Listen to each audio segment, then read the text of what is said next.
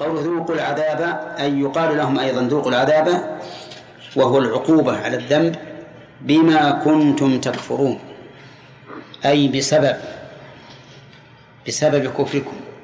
الباء هنا للسببية وما مصدرية أي بكونكم تكفرون بالله. وأما كنتم تكفرون فإعرابها ظاهر كان واسمها وخبرها لكن خبرها لكن خبرها جملة. وقول بما كنتم تكفرون بمن؟ تكفرون بالله وبما يجب الإيمان به. في هذه الآية من الفوائد أولا وجوب التذكير بهذا اليوم العظيم الذي ينقسم فيه الناس إلى قسمين. لقوله يوم تبيض وجوه وهذا على تقدير قولنا إيش؟ اذكر يوما أما إذا جعلناه متصلا بما قبله فإنه لا يستفاد من هذه الفائدة.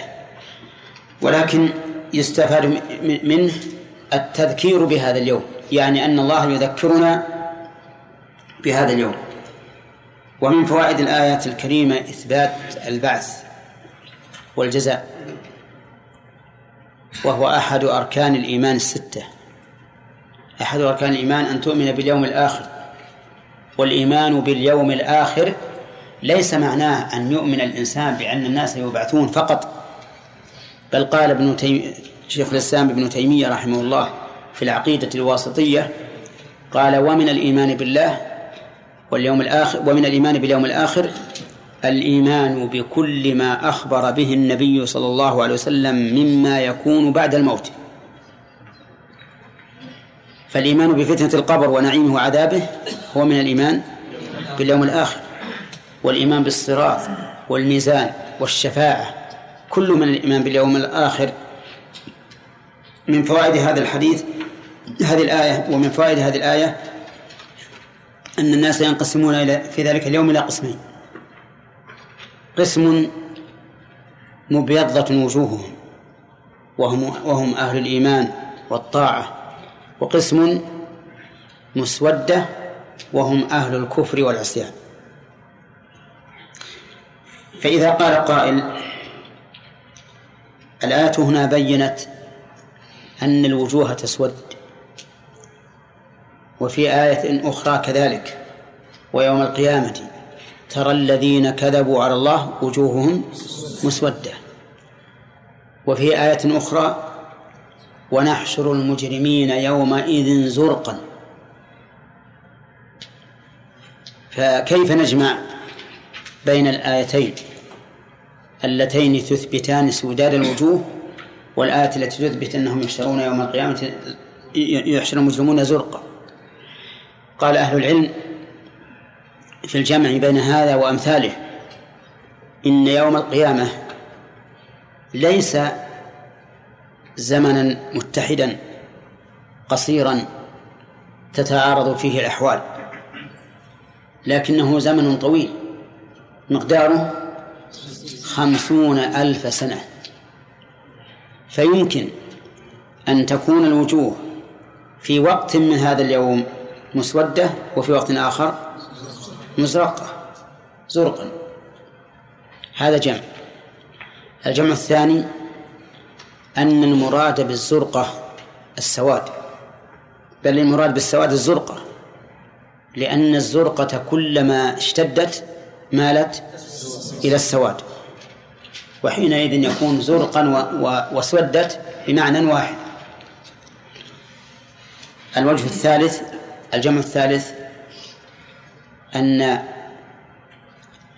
الناس يختلفون في الجرم والكفر فتسود وجوههم أو تزرق بحسب كفرهم وجرمهم. فمنهم من يكون جرمه شديدا عظيما فتسود وجوههم ومنهم من يكون أخف فتكون زرقاء الوجه الرابع قالوا إنهم سود البشرة زرق العيون. فزرقا باعتبار أعينهم. و واسوداد الوجوه باعتبار لون البشرة. وأن هذا أعظم في القبح. إذا كان وجهه أسود والعين زرقاء صار هذا أقبح منظرا منظرا. على كل حال هذه أوجه جمع العلماء بها بين بين هذا الظاهر الذي يظهر أنه متعارض. وهنا نقف لنقول إنه ليس في القرآن شيء متعارض لا يمكن الجمع بينه وبين الآخر لأن التعارض يقتضي أن يكون أحد المتعارضين حقا والثاني باطلا. لأنه ليس معنا إلا حق وضلال. فماذا بعد الحق إلا الضلال؟ ولا يمكن أن أن يكون شيء في كتاب الله باطلا ضلالا. كما قال الله تعالى ولو كان من عند غير الله لوجدوا فيه اختلافا كثيرا. نعم يمكن أن يتعارض النصان ولكن يكون أحدهما ناسخا للآخر. كقوله تعالى إن يكن منكم عشرون صابرون يغلبوا مائتين وإن يكن منكم مائة يغلب ألفا من الذين كفروا بأنهم قوم لا يفقهون. ثم قال الآن خفف الله عنكم وعلم أن فيكم ضعفا فإن يكن منكم مائة صابرة يغلب مائتين وإن يكن منكم ألف يغلب ألفين. والنسخ يكون إبطال المنسوخ من عند من؟ من عند الله. فلا يكون هناك تعارض. فإن وجد من القرآن ما ظاهره التعارض فلا بد أن يكون هناك انفكاك بين النصين ينتفي به التعارض. وأما أن يبقى متعارضا فهذا شيء ممتنع. ومن أحسن ما ألف في الجمع بين الآيات المتعارضة كتاب الشنقيطي رحمه الله. المسمى دفع دفع إيهام الاضطراب في آية الكتاب. وهو كتاب جيد مفيد لطالب العلم. ومن فوائد هذه الآية أنه يجمع لهؤلاء الكافرين بين العذاب البدني والعذاب النفسي. كيف نأخذ يا خالد؟ من أين نأخذه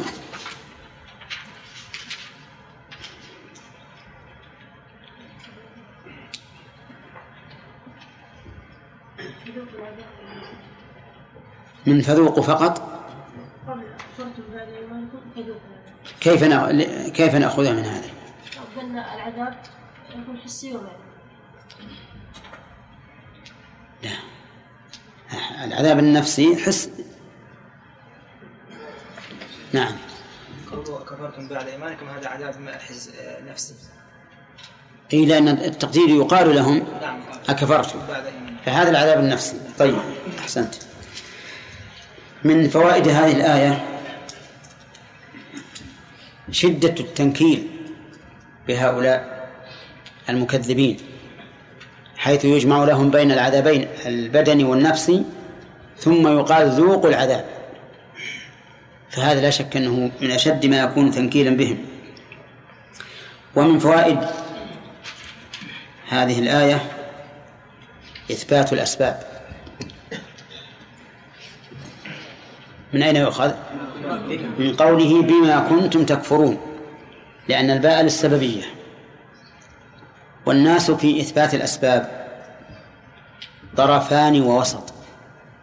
منهم من أنكر الأسباب رأسا. وقال إن الأسباب ليس لها تأثير إطلاقا. ومنهم من أثبت تأثير الأسباب بنفسها. ومنهم من توسط وقال إن الأسباب مؤثرة لا بنفسها ولكن بما أودع الله فيها من القوى المؤثرة. وهذا القول هو الصحيح. وهو الحق. مثال ذلك لو أن رجلا لو أن شيئا ألقي في النار فاحترق بها.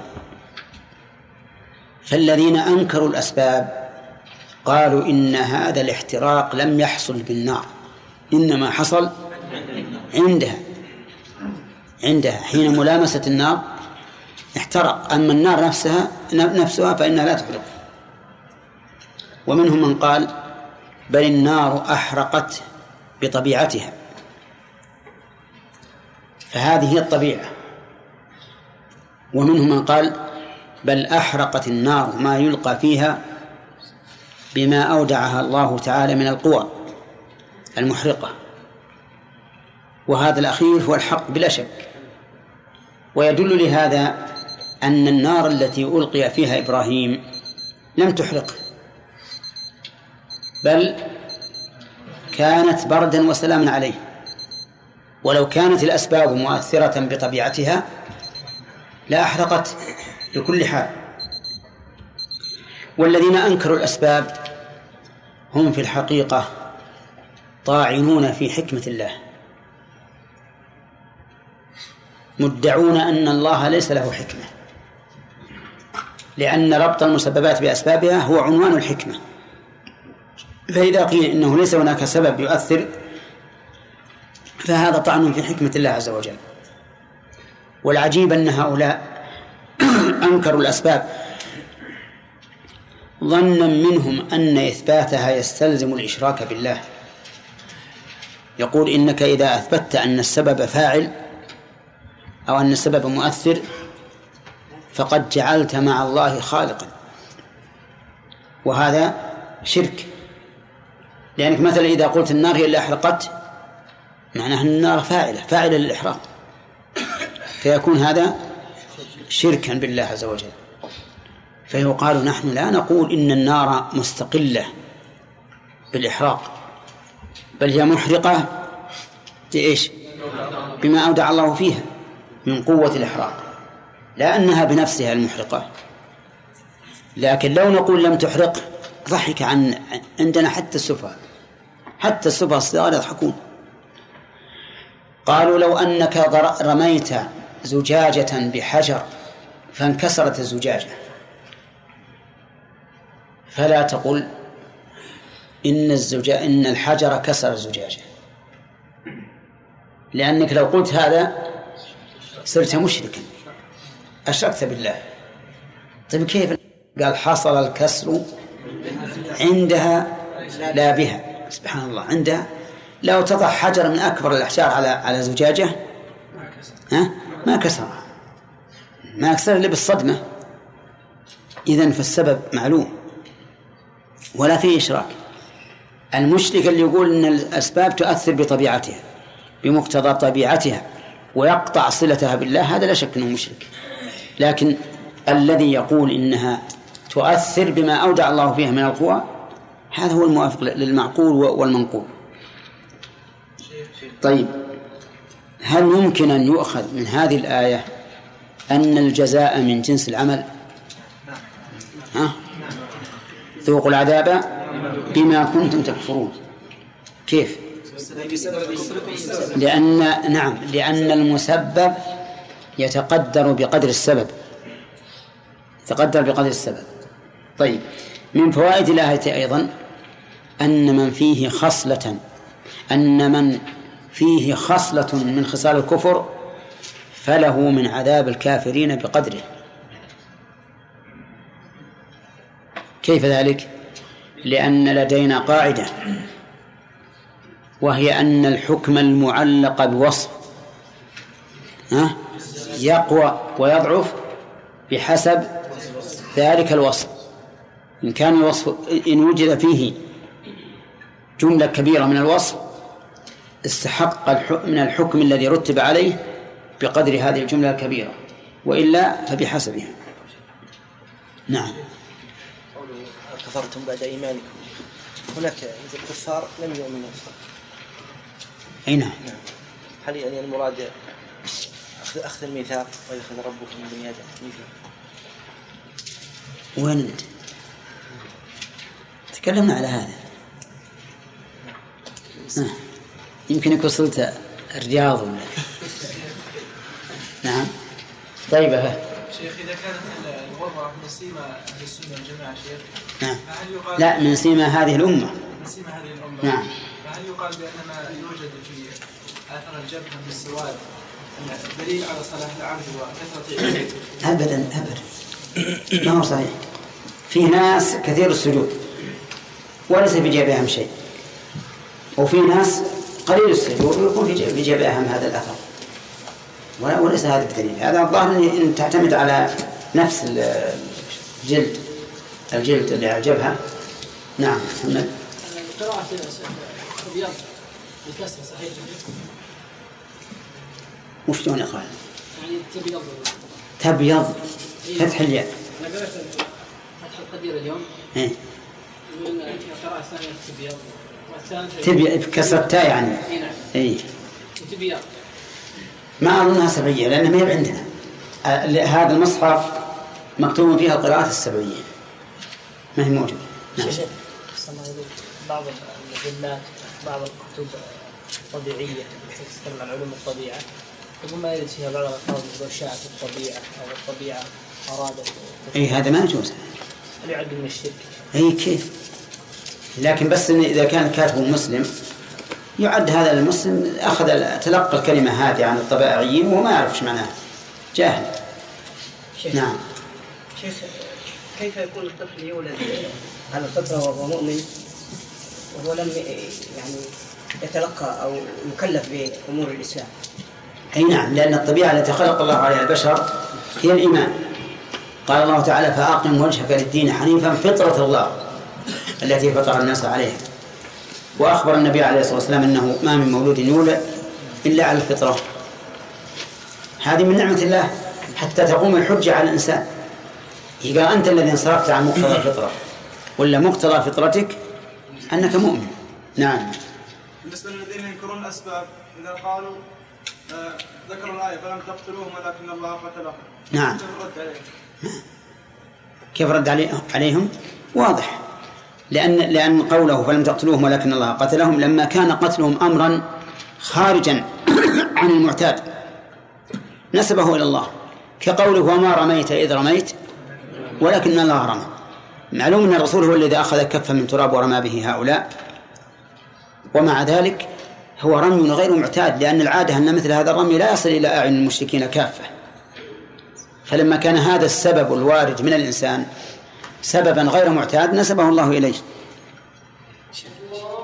نعم سليم. ما كملنا أظن الآيات.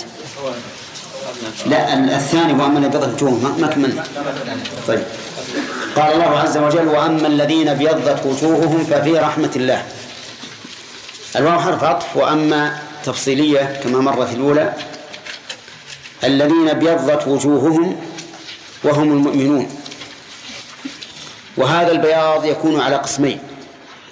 بياض عام لكل مؤمن وبياض خاص لهذه الأمة حيث قال النبي صلى الله عليه وسلم سيما ليست لغيركم يعني فيكم. إنكم تدعون يوم القيامة غرا محجلين من أثر الوضوء. فهذه الأمة تكون وجوهها بيضاء ولكن لها نورا بخلاف غيرها. أيضا هذه الأمة يكون النور لها حيث آه، حيث يبلغ الوضوء. يعني يكون في في اليدين وفي الرجلين. ولهذا قال غرا محجلين. وأما من سواها فلم نعلم إلا أن وجوههم فقط هي التي تكون بيضاء. الذين ابيضت وجوههم هم المؤمنون ففي رحمة الله في رحمة الله في للظرفية.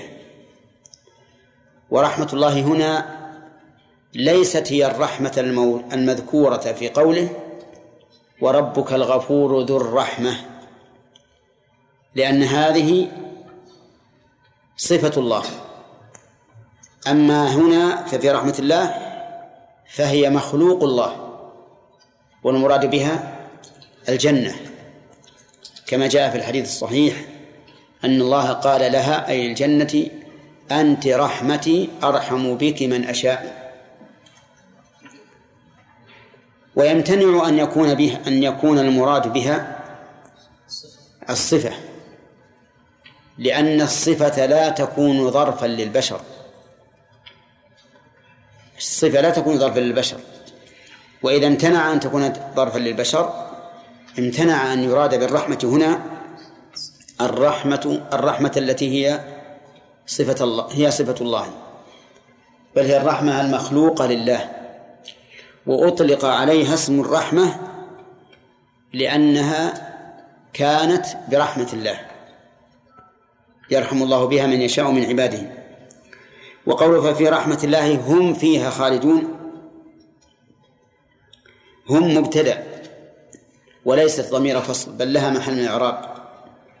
وخالدون خبر مبتدأ وفيها جر ومجرور خبر متعلق بخالدون أي ماكثون. هم فيها خالدون أي ماكثون. وقد دلت الآيات على أن هذا الخلود مؤبد.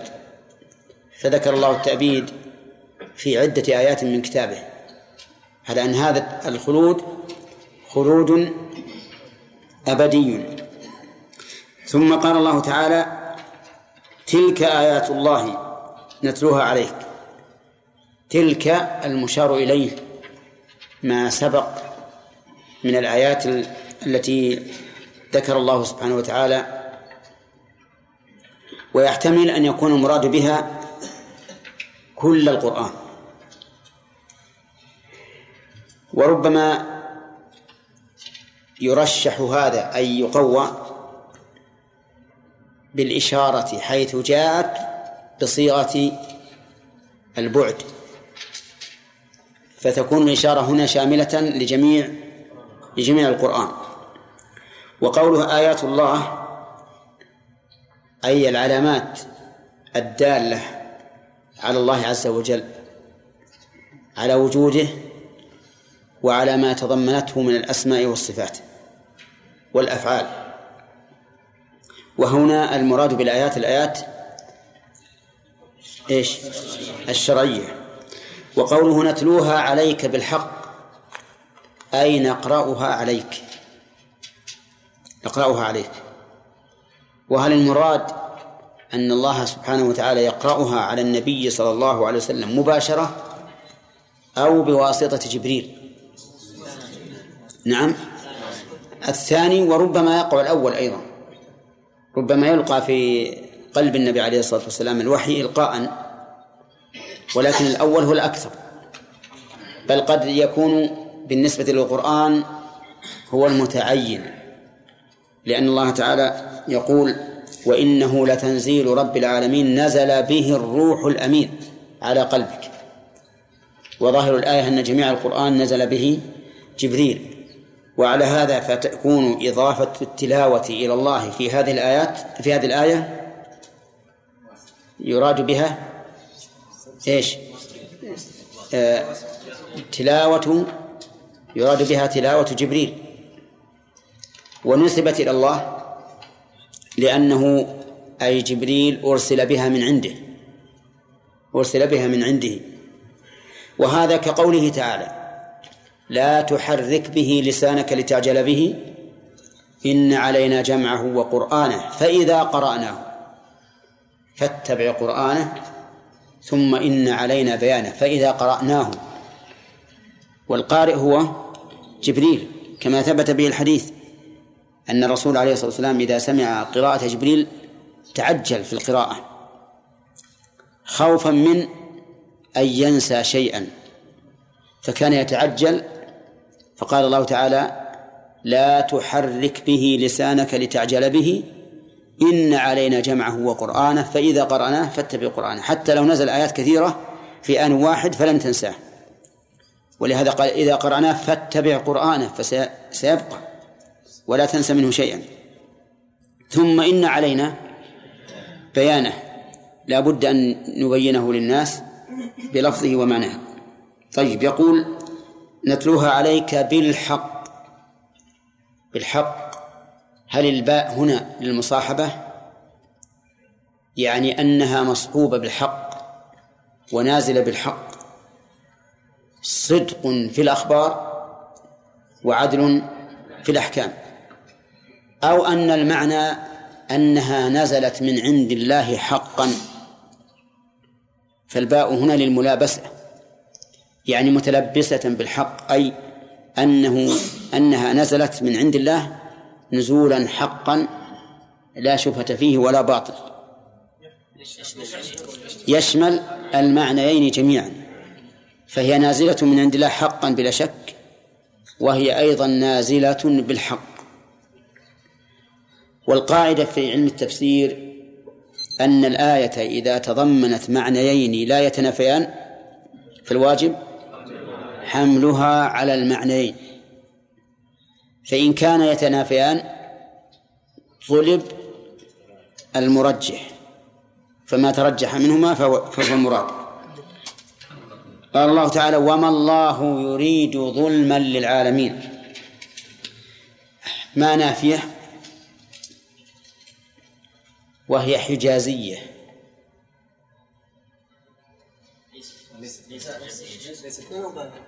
ما نافية وهي حجازية.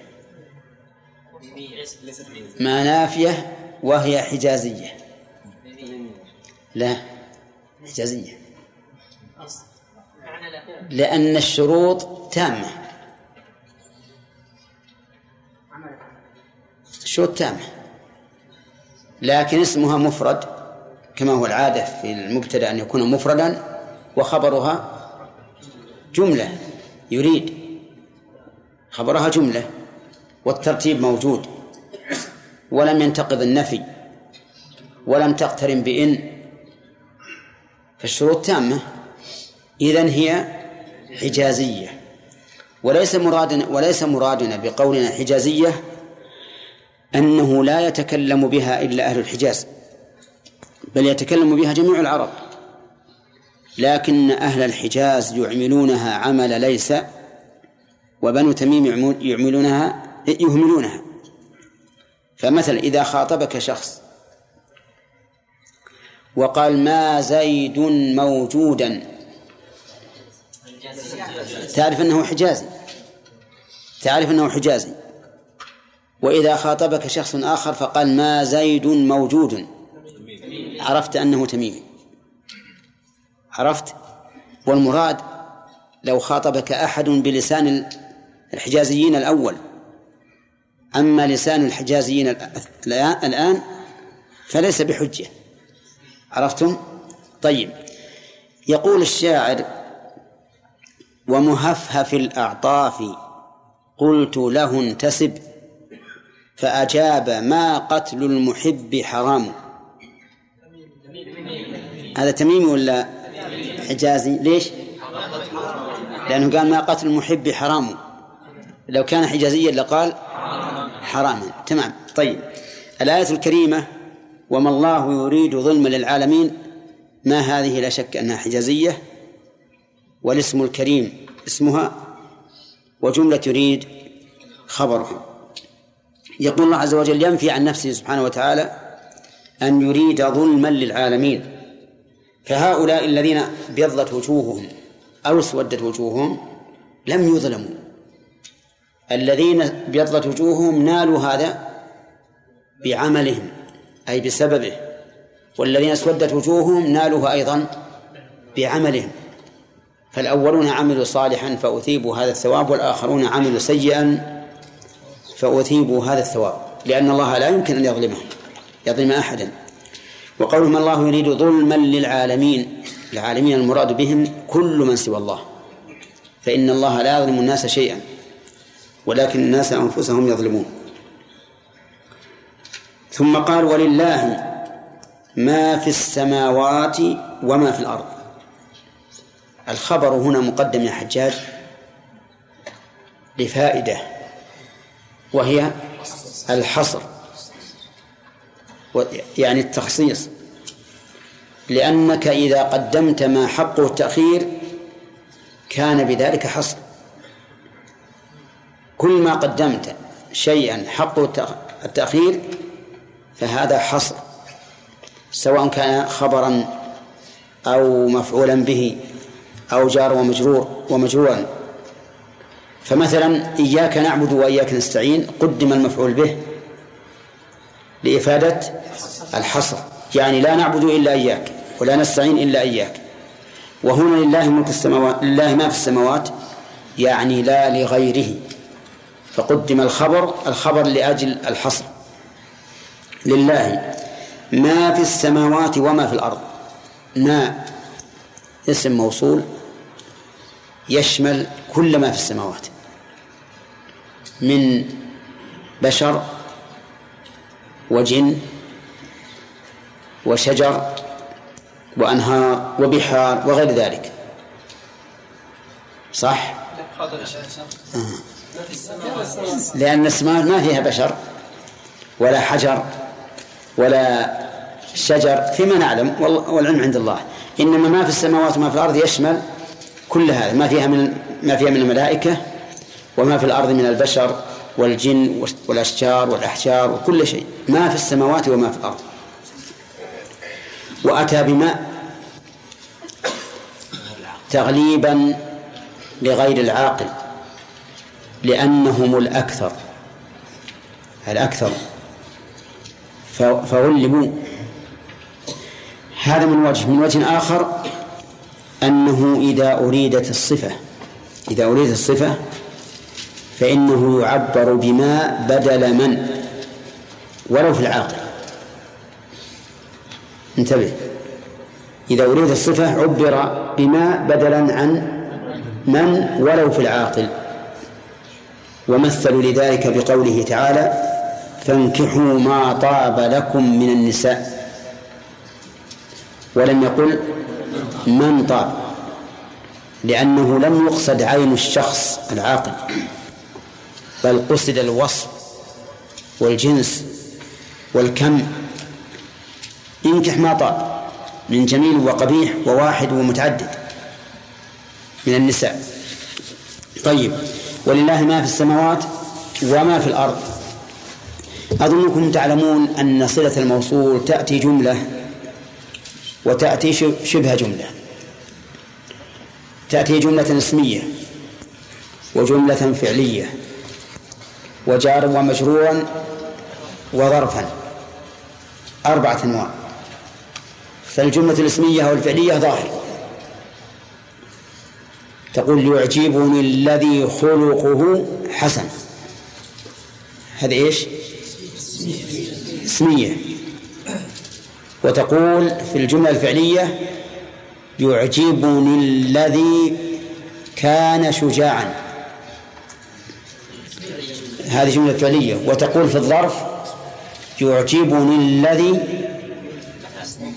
فوق السطح. وتقول في جار مجرور يعجبني الذي في المسجد. طيب في هذه الآية من أي أنواع؟ الجار والمجرور. طيب يقولون إن الجار والمجرور بنفسه ليس جملة لأنه يحتاج إلى عامل يحتاج إلى عامل. فكيف يكون جملة؟ قالوا لأنه متضمن لشيء محذوف. متضمن لشيء محذوف. ولهذا نقول في الإعراب جار ومجرور متعلق بمحذوف. قدر المحذوف في الاسم الموصول فعلا. وقدره في خبر المبتدا اسما انتبه. يقدر في صلة الموصول اسما. لا يقدر فعلا. ويقدر في خبر المبتدا اسما. فإذا قلت يعجبني الذي عندك فالتقدير الذي استقر عندك. وإذا قلت زيد عندك؟ تقدير زيد مستقر عندك. فهمتم يا جماعة؟ ليش؟ لأن الأصل في خبر المبتدأ أن يكون مفردا غير جملة. والأصل في صلة الموصول أن تكون جملة. فنقدرها فعلا في صلة الموصول ونقدرها اسما في خبر المبتدأ. هذا هذه القاعدة. طيب. قال ما في السماوات وما في الأرض. هو ملك لله. خلقا وإيجادا وتصريفا وتدبيرا.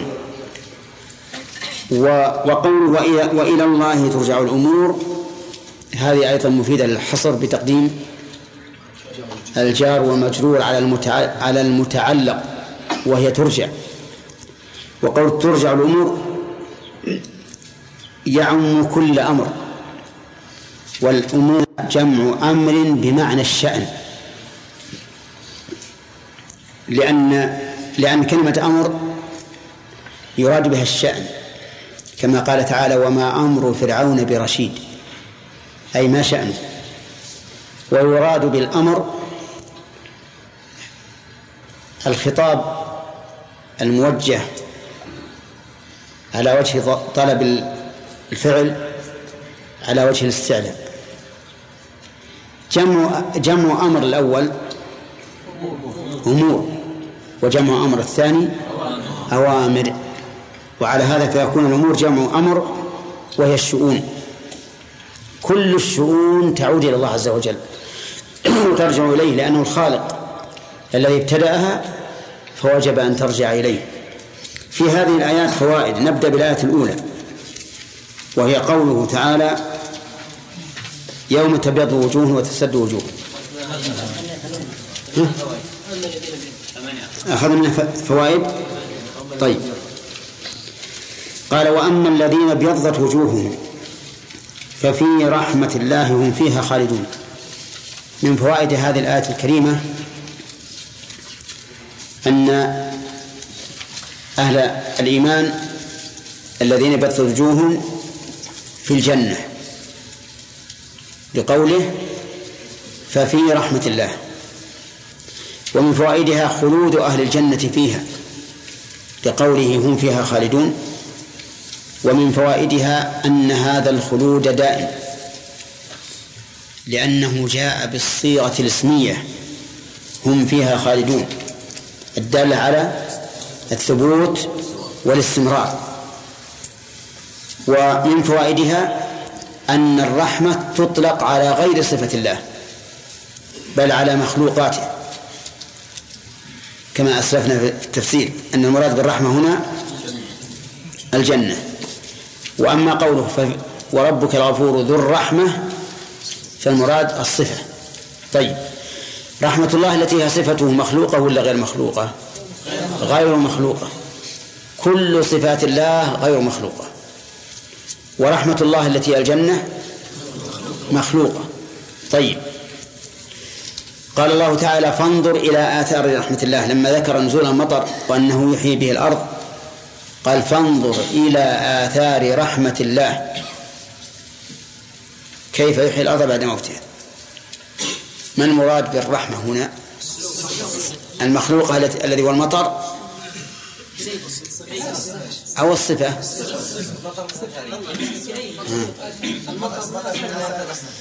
تحتمل يحتمل أن المراد آثار رحمة الله المطر فيكون مخلوقا. أو آثار رحمة الله التي هي صفته والتي من آثارها وما ينشأ عنها هذا المطر. طيب. وهو الذي ينزل الغيث من بعد ما قنطوا وينشر رحمته. المخلوقة؟ المخلوقة لأنها هي لا تنشر. طيب. المهم الآن انتبهوا. أن الرحمة قسمان. قسم مخلوق وهو ما كان بائنا عن الله وقسم غير مخلوق وهو ما كان صفة له. ومن فوائد هذه الآية الكريمة أن الله سبحانه وتعالى أكرم من الخلق. لأن عمل الذين ابيضت وجوههم لو نسب إلى الثواب نعم لم يكن شيئا. ومع ذلك يجزاون في الرحمة التي يخلدون فيها أبدا أبد الآبدين. وهذا تصديق قوله تعالى من جاء بالحسنة فله عشر أمثالها. ثم قال تعالى تلك آيات الله نتلوها عليك بالحق إلى آخره. من فوائد هذه هذه الآية أن القرآن كلام الله. لأن الله تعالى أضافه إلى نفسه فقال آيات الله وما أضيف إلى الله ولم يكن عينا قائمة بنفسها فهو من من صفاته لأنه لا بد أن يكون هذا المضاف قائما بشيء فإذا كان صفة فلن يكون إلا صفة لله عز وجل. فإذا قلنا كلام الله فهذا إضافة صفة. وإذا قلنا هذا مخلوق الله فهذا ليس إضافة صفة. لماذا؟ لأن المخلوق عين قائمة بنفسها طيب ناقة الله صفة ولا غير صفة؟ غير صفة لأنها عين قائمة بنفسها بيت الله كذلك غير صفة لأنه عين قائمة بنفسها. طيب فإذا سويته ونفخت فيه من روحي. عين. من روحي. هل هي صفة ولا غير صفة؟ غير صفة. كذا. مخلوق مخلوقة. لأنها لو كانت صفة الله ما بانت منه. وهنا بانت الرحمة. بانت من الله. أين أين حلت؟ في آدم في جسد آدم. في جسد آدم. إذن فليست صفة من صفات الله لأنها بائنة منه. فإضافة الروح إلى الله هنا من باب إضافة المخلوق إلى الخالق. ولهذا لا يمكن أن نقول هذه جزء من روح الله التي هي صفته هذا شيء مستحيل. إذ لو قلنا بهذا لحل شيء من الله في مخلوقاته. طيب. الرحمة هنا التي في الآية ففي رحمة الله من قسم المخلوق. لو أن أحدا جادل وقال بل هي صفة من صفات الله. لأجبناه بأن هذا مستحيل لأن صفة الله لا تكون ظرفا للبشر. وهنا قال ففي رحمة الله. طيب.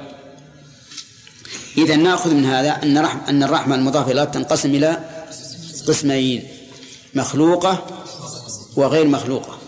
فما كان بائنا عن الله فهو مخلوق وما لا فهو صفة من صفاته طيب فإن قال قائل لماذا أطلق الله عليه الرحمة؟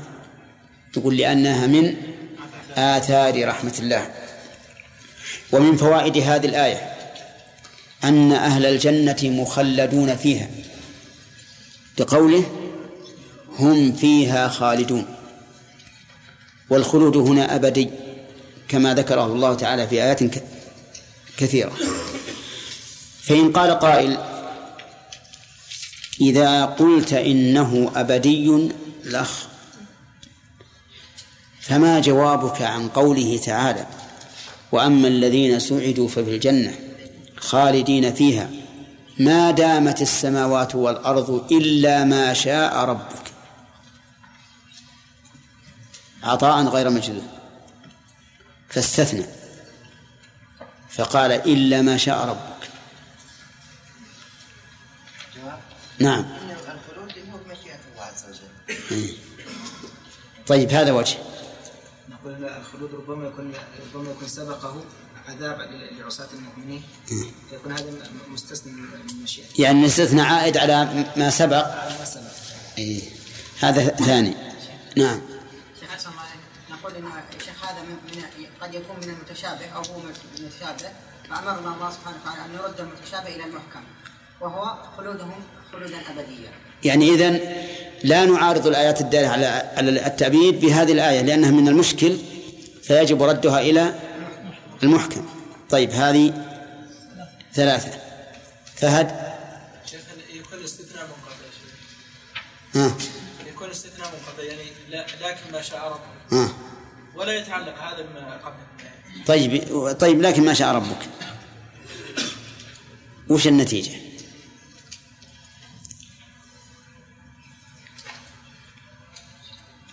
طيب نضمه نخلي نجعله القول الرابع ونناقش الأقوال الآن.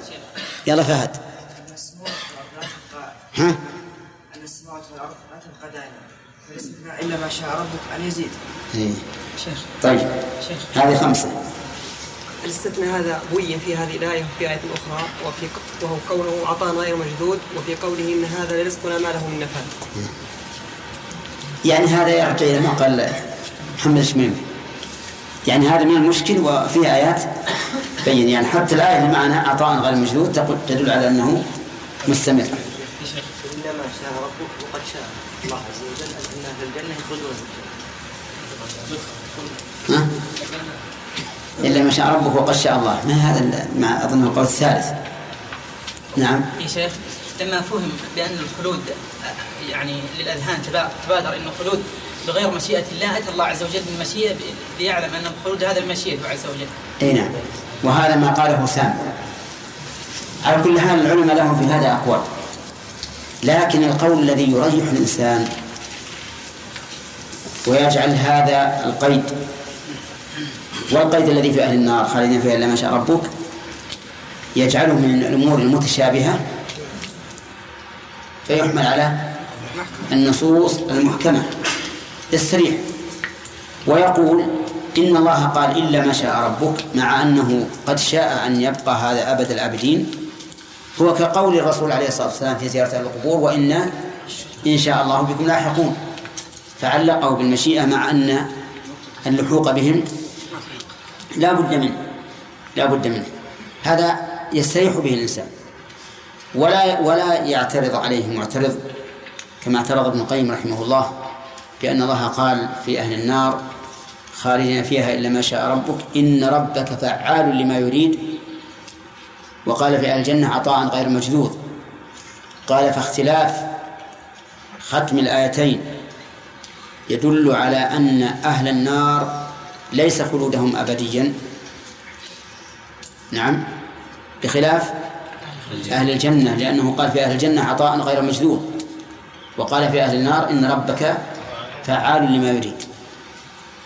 وهذا في الحقيقة يعني يدلك على أن الإنسان مهما بلغ في العلم والذكاء فلن يسلم من الغلط. والفرق بين الآيتين ظاهر لأن آية السعادة فضل. فقال عطاء غير غير مجذوب. وآية النار الشقاء عدل. فقال إن ربك فعال لما يريد وهذا من فعله الذي أراد. وليس المعنى إن ربك فعال لما يريد سيفعل في المستقبل خلاف ذلك. كما فهم- فهمه ابن القيم رحمه الله. فإن هذا فهم غير سليم بلا شك. بل إن مناسبة ختم الآية بقول إن ربك فعال لما يريد هو أنه لما كان الشقاء غير محمود قال هذا من فعل الله والله تعالى يفعل ما يريد مع أنه لم يظلمهم نعم. طيب. وقال تعالى تلك آيات الله نتلوها عليك بالحق. ومن فوائد هذه الآية أن من كان وكيلا عن الغير فله حكم ذلك الذي وكله. لأن الله أضاف التلاوة إليه مع أن التالي رسوله. فدل هذا على أن حكم ما نفذه الرسول بما أرسل به حكم ما قاله المرسل حكم ما قاله المرسل. ومن فوائد هذه الآية أن كتاب الله عز وجل كله حق ليس به باطل. وإذا أخذنا هذه الكلمة على عمومها قلنا جميع أحكامه حق وجميع أخباره حق وليس فيه تناقض ولا اختلاف لأنه لو كان فيه تناقض أو اختلاف لكان أحد المتناقضين باطلا والقرآن ليس فيه شيء باطل كله حق. ومن فوائدها إثبات رسالة النبي صلى الله عليه وسلم. حيث قال نتلوها عليك بالحق. فيكون المتلو عليه هذه الآيات يكون قطعا رسولا لله رب العالمين. ومن فوائد الآية الكريمة إثبات إرادة الله. لقوله وما الله يريد ظلما للعالمين. فإن قال قائل الآية هنا نفي وما الله يريد. فكيف تقول إنها دالة على الإثبات نقول هذا النفي ليس مطلقا بل هو نفي لإرادة شيء معين وهو الظلم. إذن فغير الظلم يريده ولا ما أو لا يريده؟ يريده. طيب. ومن فوائد الآية الكريمة أن الظلم ممكن في حق الله لكنه لا يريده لكمال عدله. يريد. وجهه؟ يريد. قال وما الله يريد ظلما للعباد. ولم يقل وما يمكن أن يريد الله ظلما. على أنه لو قال وما يمكن ما على انتفاء انتفاء الظلم. لو أراده وحينئذ يكون فيه رد على القائلين بأن الظلم في حق الله محال لذاته. وهم الجهمية. يقولون إن الظلم في حق الله مستحيل لذاته. لا لأنه غير مراد لله بل لذاته. وعلى قولهم يكون تمدح الله سبحانه وتعالى بنفي الظلم عنه لغوا لا فائدة منه لأن ما لا يمكن لا يصح أن يكون مدحا أو أن يتمدح به من كان ممتنعا عليه. فالظلم في حق الله ممكن عقلا ولكنه ممتنع شرعا وعدلا. لو شاء الله تعالى أن يعذب المطيع. لا أمكن أو لا؟ لا أمكن. لكنه لكمال عدله لا يمكن أن يعذبه لأنه ظلم. هم يقولون لا يمكن أن يظلم الله أحدا أبدا. الظلم مستحيل. لماذا؟ أليس يمكن أن الله يعذب المطيع الذي أمضى طول عمره بطاعة الله؟ قالوا نعم يمكن. لكن هذا ليس بظلم. لأنه فعله فيما يملكه. فالعبد ملك لله. لو فعل به أي شيء فليس بظالم الله أفهمتم الآن؟ فهذا هو هذا وجهة نظرهم لكنها وجهة فاسدة. لأنه لو قال لك قائل افعل كذا. فأثيبك.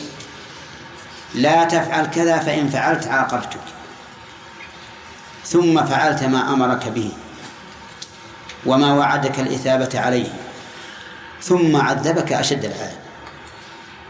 هل هذا ظلم؟ عقلا أو غير أو غير ظلم؟ هذا ظلم. حتى لو كان مالكا لك لو أن السيد قال لعبده يا عبدي صلح الغداء. واجعل فيه كذا وكذا وكذا وكذا وقدمه لي في الساعة الفلانية.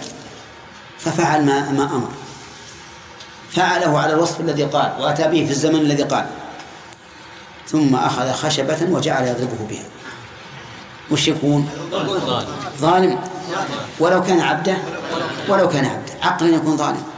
هم يقولون يجوز أن أن الإنسان يمضي عمره كله في طاعة الله امتثالا لأمر الله وإذا مات يخلده في النار.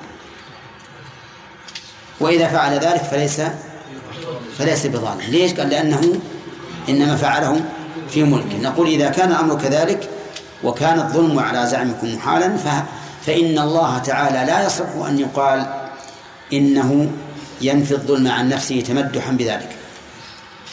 طيب. من فوائد هذه الآية؟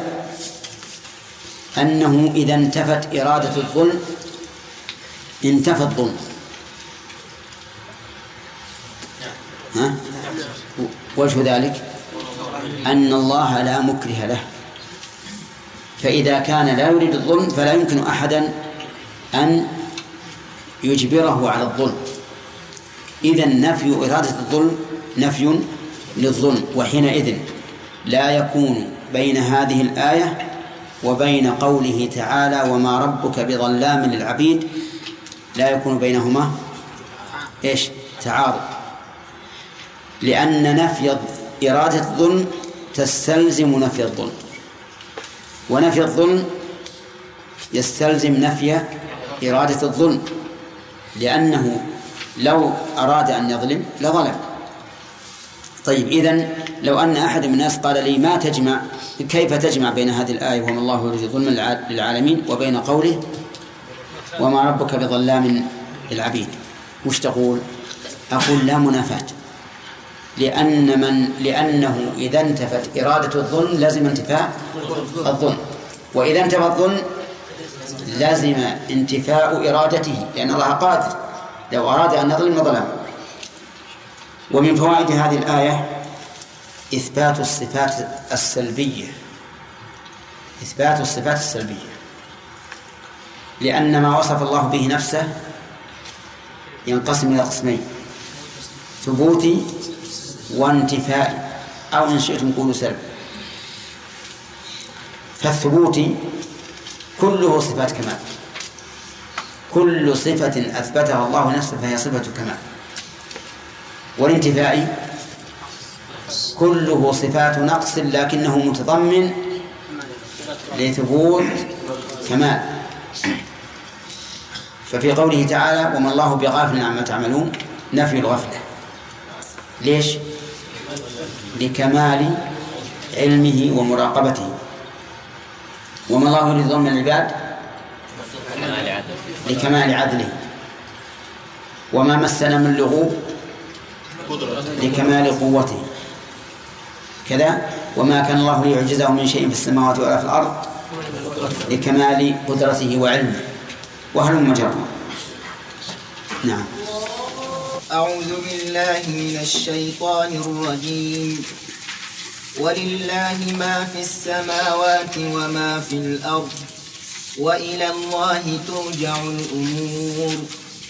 كنتم خير أمة أخرجت للناس تأمرون بالمعروف وتنهون عن المنكر وتنهون عن المنكر وتؤمنون بالله.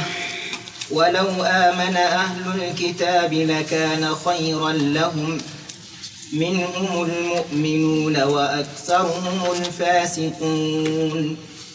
لن يضروكم إلا أذى وإن يقاتلوكم يولوكم الأدبار ثم لا ينصرون ضربت عليهم الذلة. ضربت عليهم الذلة أينما ثقفوا إلا بحبل من الله وحبل من الناس إلا بحبل من الله وحبل من الناس وباءوا بغضب من الله وضربت عليهم وضربت عليهم المسكنة. ذلك بأنهم كانوا يكفرون بآيات الله ويقتلون الأنبياء. ويقتلون الأنبياء بغير حق. ذلك بما عصوا وكانوا يعتدون. أعوذ بالله من الشيطان الرجيم. قال الله تعالى ولله ما في السماوات وما في الأرض وإلى الله ترجع الأمور. وقبل أن نبدأ بالشرح أو بالتفسير نحب أن ننبه على قراءة يتبعها بعض الناس ومنهم حجاج. لما وقف على وضربت عليهم بقي المسكنة فقط. وقف ثم عاد وقال وضربت عليهم المسكنة. مع أنه لو أتبع المسكنة ما قبلها لأمكنه ذلك ولم ينقطع نفسه. كذلك لما قال ويقتلون الأنبياء بغير حق. ويقتلون الأنبياء وقف. ثم قال ويقتلون الأنبياء بغير حق. مع أن كلمة بغير حق لو أضافها لما سبق لم ينقطع نفسه. وهذه موضة يفعلها بعض القراء وهي في الحقيقة خطأ. لأن الترداد بدون سبب لا ينبغي. ثم إنه إذا قال ويقتل الأنبياء بغير حق أو وضرب بعين المسكنة قطعها عما قبلها. فيحتاج على هذا أن يعيد الآية من من أولها. فينقطع نفسه عند وضربت عليهم ثم يعيدها من جديد. وينقطع نفسه عند قوله وضربت ثم يعيد من جديد. وينقطع في الثالث عند قوله و ويعيد من جديد. وهكذا. ما هو صحيح. فأنا قلت لكم قبل هذا أنه إذا كان بقي كلمة أو كلمتان أتبعها. ولو أنه حصل عليك شيء من من ضيق النفس لئلا تحتاج إلى إعادة الكلام مرة ثانية. يقول الله عز وجل ولله ما في السماوات وما في الأرض. هذا مبتدأ درس اليوم؟ طيب. لله ما في السماوات وما في الأرض. الجملة هنا خبرية تقدم خبرها لإفادة الحصر. لله ما في السماوات.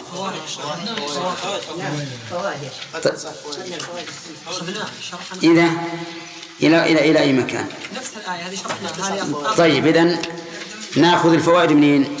من ولله ما في السماوات والأرض فس الآية هذه. ها؟ من ولا ما في السماوات والأرض؟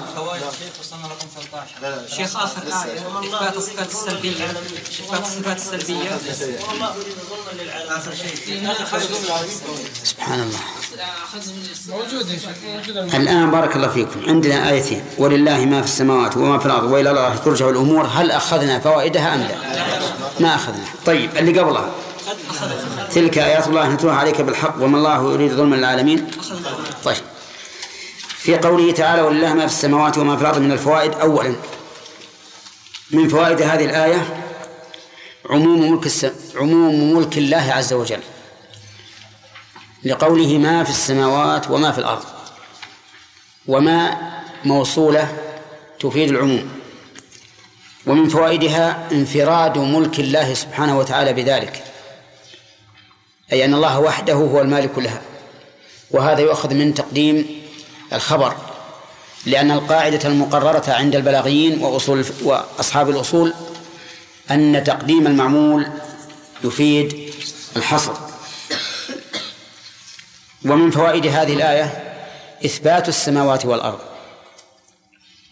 وهو أمر معلوم ولا ينكر لكن الفائدة من هذه الفائدة بيان عظمة الله سبحانه وتعالى بخلق هذه المخلوقات العظيمة التي قال الله عنها لخلق السماوات والأرض أكبر من خلق الناس ولكن أكثر الناس لا يعلمون. ومن فوائد هذه الآية الكريمة أن مرجع الأمور إلى الله وحده لقوله وإلى الله ترجع الأمور. ومن فوائدها أن من حاول أن يشرع للخلق شيئا سوى ما شرعه الله فقد شارك الله أو فقد جعل نفسه شريكا مع الله. وجه ذلك أن الله حصر مرجع الأمور إليه فقال وإلى الله. فمن حاول أن يشرع للناس أمورا لم يشرعها الله فقد جعل نفسه شريكا مع الله سبحانه وتعالى. ومن فوائد هذه الآية الكريمة بيان ساعة الله سبحانه وتعالى حيث كانت جميع الأمور ترجع إليه لأن الأمور جمع أمر وهو محلا بأل فيفيد العموم فكل الأمور ترجع إليه الدقيقة والجليلة قال الله تعالى ما من دابة إلا هو آخذ بناصيتها. كل الدواب صغيرها وكبيرها فالله سبحانه وتعالى آخذ بناصيتها هو الذي يوجهها ويدبرها العاقل منها وغير العاقل. ومن فوائد هذه الآية الكريمة إثبات أن السماوات جمع. وقد جاءت آية أخرى تبين أن عددها سبع سماوات. أما الأرض فجاءت في القرآن مفردة. ولكن الله أشار إلى عددها في قوله الله الذي خلق سبع سماوات ومن الأرض مثلهن وجاءت السنة صريحة في ذلك. في قول النبي عليه الصلاة والسلام من اقتطع شبرا من الأرض ظلما طوقه الله به يوم القيامة من سبع أراضين ثم قال الله تعالى كنتم خير أمة أخرجت للناس سبق أيضا تفسير هذه الآية. نعم. لا. طيب. كنتم خير أمة أخرجت للناس. الخطاب لهذه الأمة. وقوله كنتم قيل في علم الله. وذلك لأن كان للمضي. ومعلوم أن هذه الأمة أن هذه الأمة آخر الأمم.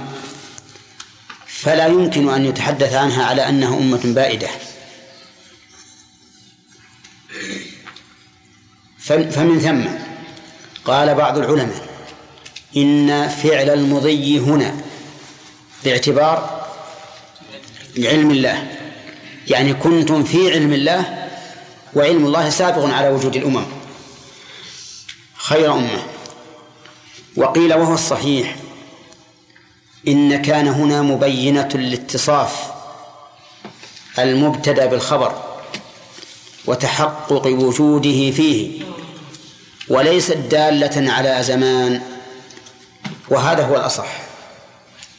ولهذا أمثلة منها قوله تعالى وكان الله غفورا رحيما وكان الله عزيزا حكيما هل نقول إن كان هنا تدل على المضي وأن هذه صفة زالت عن الله؟ لا لكنها مسلوبة الزمان تدل على تحقق اتصاف اسمها بما دل عليه خبرها. كنتم خير أمة أخرجت للناس أمة أي طائفة. وسبق أن وسبق لنا أن كلمة أمة تطلق في القرآن على أربعة معاني. طيب خير أمة أخرجت للناس.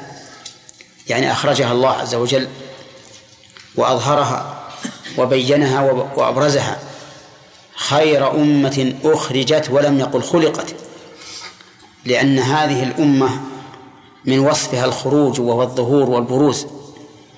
فخير أم أمة ظهرت وبرزت هي هذه الأمة. هناك أمم أخرجت للناس وظهرت وبانت لكنها لم يحصل تحصل لها الخيرية التي كانت لهذه الأمة.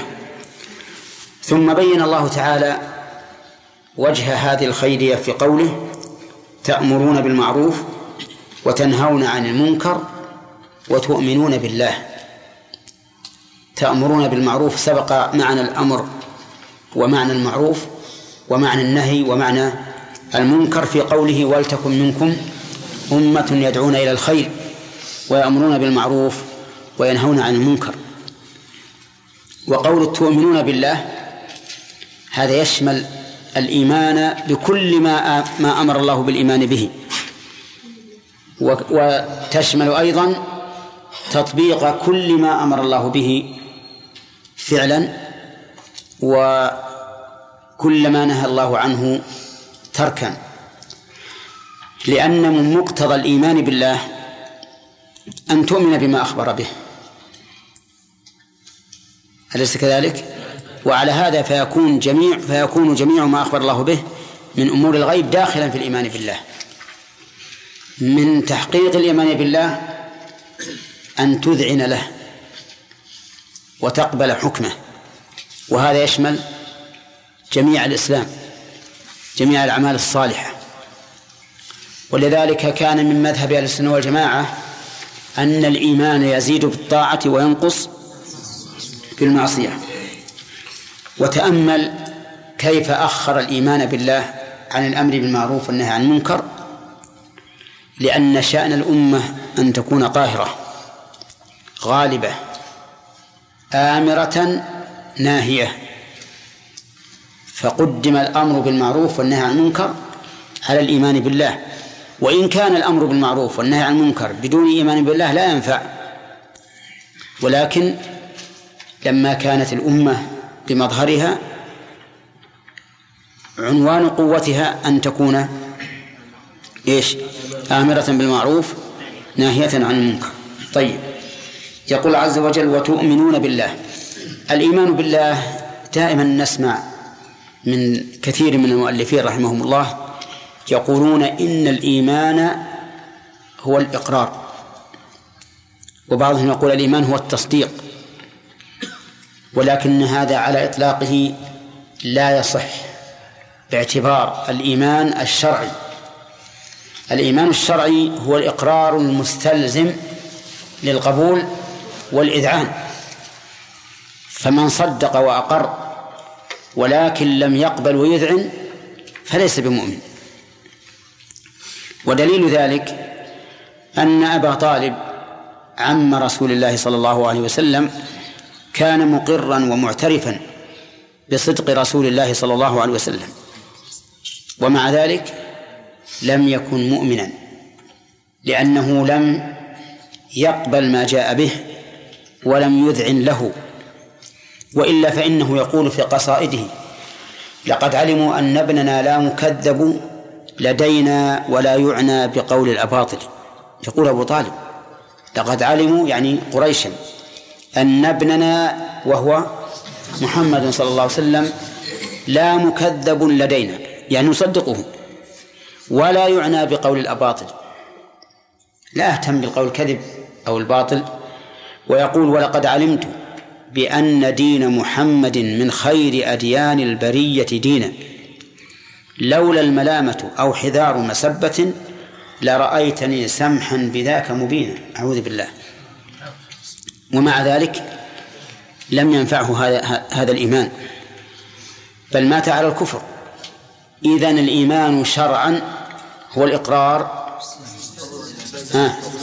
المستلزم للقبول والإذعان قال الله تعالى ولو آمن أهل الكتاب لكان خيرا لهم. لو هذه شرطية. وفعل الشرط فيها آمن وجوابه لكان خيرا لهم. ولو إذا كان جوابها إثباتا لو الشرطية إذا كان جوابها إثباتا فالأفصح أن يقرن باللام. إذا كان جوابها إثباتا فالأفصح أن يقرن بالله كما في هذه الآية لو آمن أهل الكتاب لكان خيرا لهم. لو نشاء لجعلناه حطاما. ولو نشاء لجعلنا منكم ملائكة ولو نشاء لجعلنا منكم ملائكة في الأرض يخلفون. والأمثلة على هذا كثيرة. وربما حذفت اللام. ومنه قوله تعالى لو نشاء جعلناه أجاجا. لو نشاء جعلناه أجاجا. ولم يقل لجعلناه أجاجا. أما إذا خ... إذا كان خبرها منفيا فإن فإن الغالب حذف اللام. قال الله تعالى ولو شاء ربك ما فعلوه ولم يقل لما فعلوه وقال ولو شاء الله ما اقتتلوا ولا تقترن بها اللام إلا نادرا يعني قولك لو شئت لما فعلت هذا نادر لكنه قد يرد. ووجه كونه نادرا أن اللام تفيد التوكيد وما تفيد النفي وبينهما شبه تضاد ولا يجمع بين الشيء وضده. طيب تأتي لو مصدرية مثل أن وذلك إذا جاءت بعد ود ونحوها فإنها تكون مصدرية. قال الله تعالى ود كثير من أهل الكتاب لو يردونكم. أي ودوا ردكم. ودوا لو تدهنوا فيدهنون. أي إدهانك إدهانك وهكذا. فهنا لو نقول إنها مصدرية. فصارت تأتي مصدرية إذا جاءت بعد ود وما أشبهها مما يدل على المحبة. وتقول أحب لو تذهب. أحب لو تفهم. أي أحب ذهابك وأحب فهمك. قال لكان خيرا لهم. لو آمنوا لكان خيرا لهم. خيرا لهم من أي شيء؟ من الكفر. لو آمنوا لكان خيرا لهم من الكفر.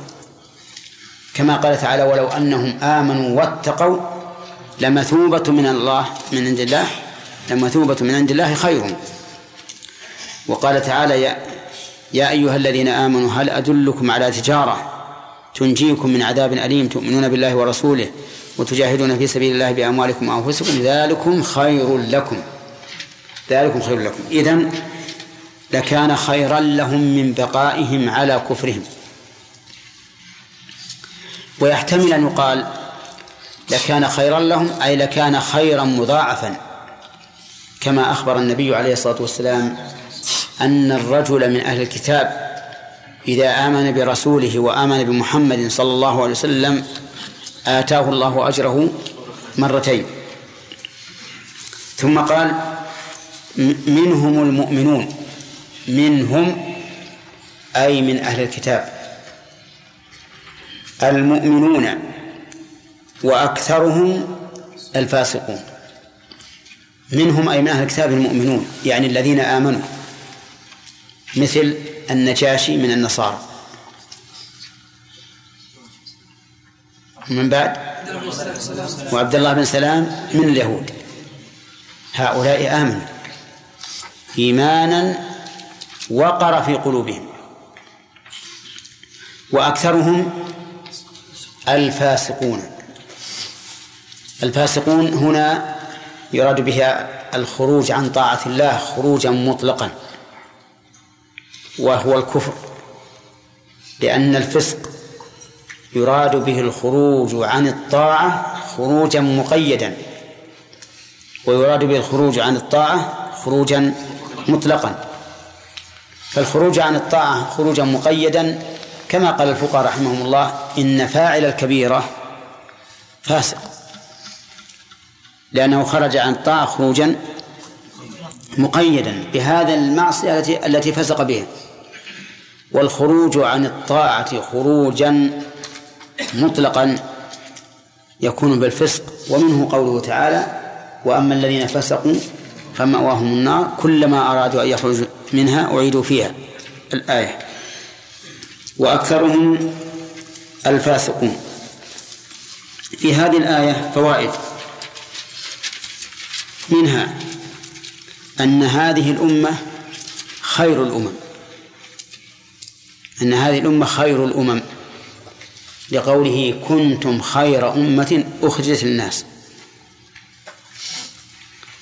فإن قال قائل كيف نجمع بين هذه الخيرية وبين ما جاء في بني إسرائيل أن الله فضلهم على العالمين. ومعلوم أن المفضل خير من المفضل عليه فنقول لدينا آيتان أو لدينا نصان متعارضان كلاهما على سبيل العموم. كلاهما على سبيل العموم. فهذه الآية كنتم خير أمة أخرجت للناس. هذه عامة تشمل من؟ بني إسرائيل وغيرهم. وقوله في بني إسرائيل يا بني إسرائيل اذكروا نعمتي التي أنعمت عليكم وأني فضلتكم على العالمين. تقتضي؟ التفضيل العام على هذه الأمة وعلى غيرها. فبين النصين الآن عموم متعارض. فإن ادعيت تخصيص عموم آية بني إسرائيل بخصوص هذه الآية قال لك الإسرائيلي وأنا أدعي تخصيص عموم هذه الآية بإيش؟ بخصوص آه، بني إسرائيل. فأقول أنتم خير أمة أنتم خير أمة أخرجت الناس ما عدا بني إسرائيل. فيقال إن النبي صلى الله عليه وسلم بين لنا أي العمومين مراد. فقال أنتم فقال توفون سبعين أمة. أنتم خيرها وأكرمها على الله. فبين الرسول عليه الصلاة والسلام أن هذه الأمة خير الأمم التي أوفتها وختمت بها. وهذا وهذا من رسول الله صلى الله عليه وسلم نص. فيكون عموم قوله كنتم خير أمة أخرجت الناس مقدما على عموم قوله وأني فضلتكم على العالمين. وحينئذ يكون قوله تعالى وأني فضلتكم على العالمين مخصوصا بقوله في هذه الأمة كنتم خير أمة أخرجت الناس بنص كلام الرسول عليه الصلاة والسلام. وقال بعض العلماء إن المراد بالعالمين العام خصوص عالم زمانهم.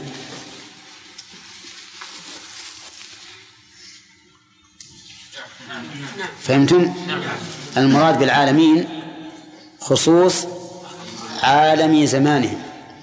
يعني العالمين في هذا الزمن أي في زمان بني إسرائيل.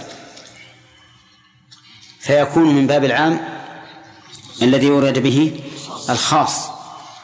فليس فلم يرد به العام العموم من الأصل. من الأصل لم يرد به العموم. والعام الذي يراد به الخاص كثير في القرآن والسنة ومن ذلك قوله تعالى الذين قال لهم الناس إن الناس قد جمعوا لكم فاخشوهم. الناس في قوله قال لهم الناس لا يراد به عموم الناس بل القائل واحد. وقول إن الناس قد جمعوا لكم أيضا لا يراد به جميع الناس لأنه لم يجمع لهم إلا قريش. عامة البشر ما جمعوا للرسول صلى الله عليه وسلم وأصحابه. فتكون فيكون قوله قوله وأني فضلتكم على العالمين يكون عاما إيش؟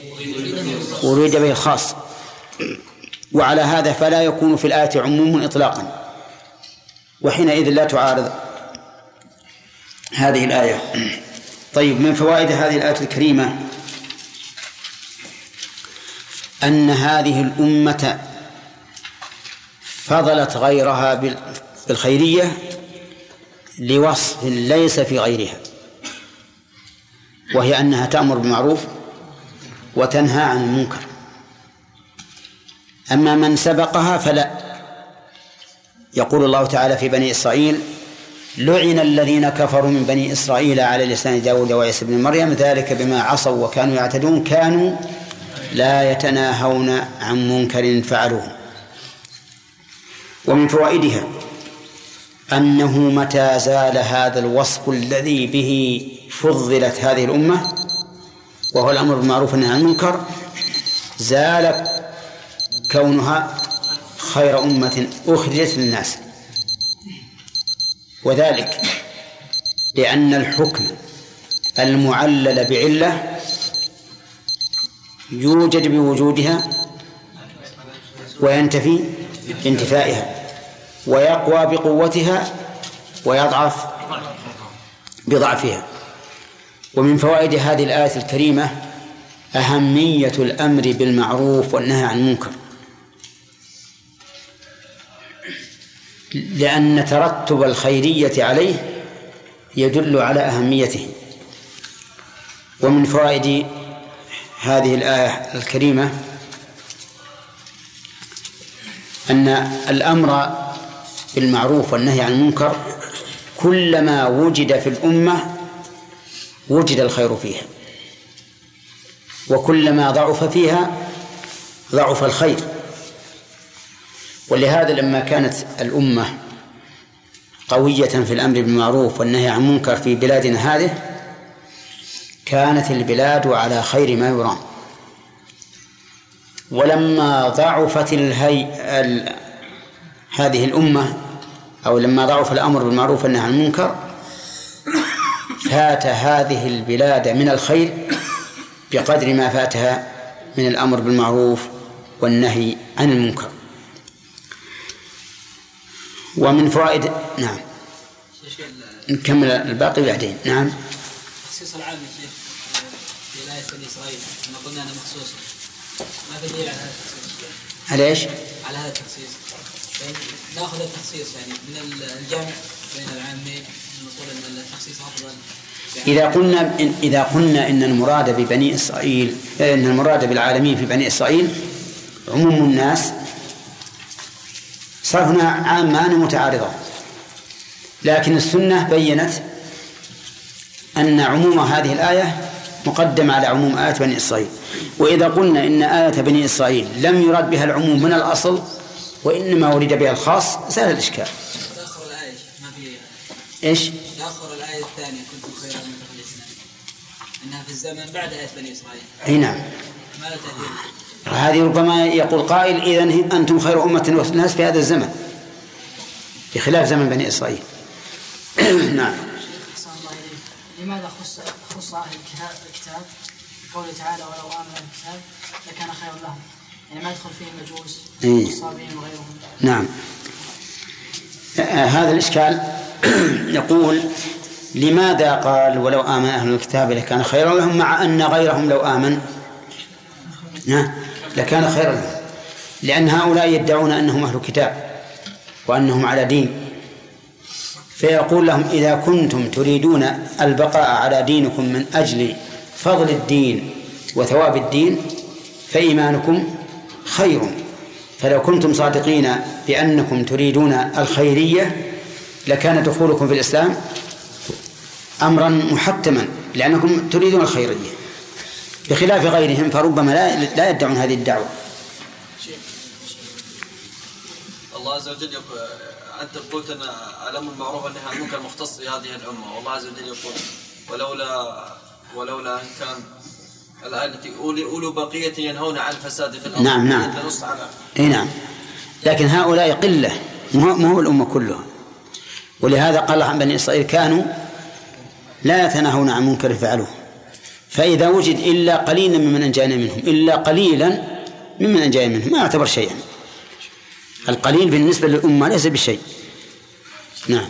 فائدة التعبير في قوله وأكثرهم الفاسقون بالله مع أنه كان المتبادر أن بأل. يقال- أي نعم أن يقال وأكثرهم فاسقون كما في كثير من الآيات. لأنه في منهم المؤمنون ولم يقل منهم مؤمنون. فمن أجل الم- الم- المطابقة بين المتقابلين صار هذا أولى. ما يصير يا شيخ الفائدة أن يعني كأنهم كأن هذه الصفة محصورة فيهم. يعني و... لا لأنه قال أكثرهم. في الآخرين والفسق موجود في غيره في غيرهم أيضا. لكن قد يكون فرع يا شيخ ولهذا في في آية في آية المائدة ولكن كثيرا منهم فاسقون بدون أل نعم. خصصنا المراد بالعالمين في بني إسرائيل في في زمنه. فقد يدعي مدعي كذلك انه خاص يعني بهذه الأمة. يعني يعني بزمنهم بزمنه. بزمنهم قلنا هذه. ما قلناها؟ شيخ. أي أجبنا عن هذا بأن الحديث هو اللي يفصل. ولا في الحقيقة أن بين تعارض. إلا إذا حملنا العالمين في بني إسرائيل على أن المراد به الخاص. نعم. القرآن دائما يقدم الأمر بالمعروف على النهي عن المنكر مع نزار المفاسد مقدم على- جلب المصالح. إيش الحكم تقديم معلوم لأن المعروف من منه القيام بأركان الإسلام. الشهادتين والصلاة والزكاة والصوم والحج. بدون هذه الأمور التي تعتبر معروفا لا ينفع اجتناب المنكر. حتى لو أن الإنسان مثلا اجتنب المنكر لا يزني ولا يسرق ولا يشرب الخمر لكن لا يصلي لم ينفع لم ينفعه هذا. نعم. قوله تعالى ولو آمن أهل الكتاب لكان خيرا لهم. هل في دليل على أن أهل الكتاب لن يؤمنوا ولا قليل إيمانهم؟ ما يظهر ما يظهر. ما يظهر يعني لو آمنوا كان خير لهم ما يجعل أنه قد يؤمن لا يؤمن إلا القليل. طيب ليه قال هو يعلم لا يؤمنون لا هو حث لهم على الإيمان. يعني هم الحين يدعون أنهم على حق. فيقول كأنه قال إذا كنتم تدعون أنكم على حق وأنكم بقيتم على هذا ابتغاء مرضات الله فلو آمنتم لكان خيرا لكم. والعاقل إذا كان حاق صادقا في أنه يريد الخير فمهما تبين الخير في أي شيء تبعه. نعم؟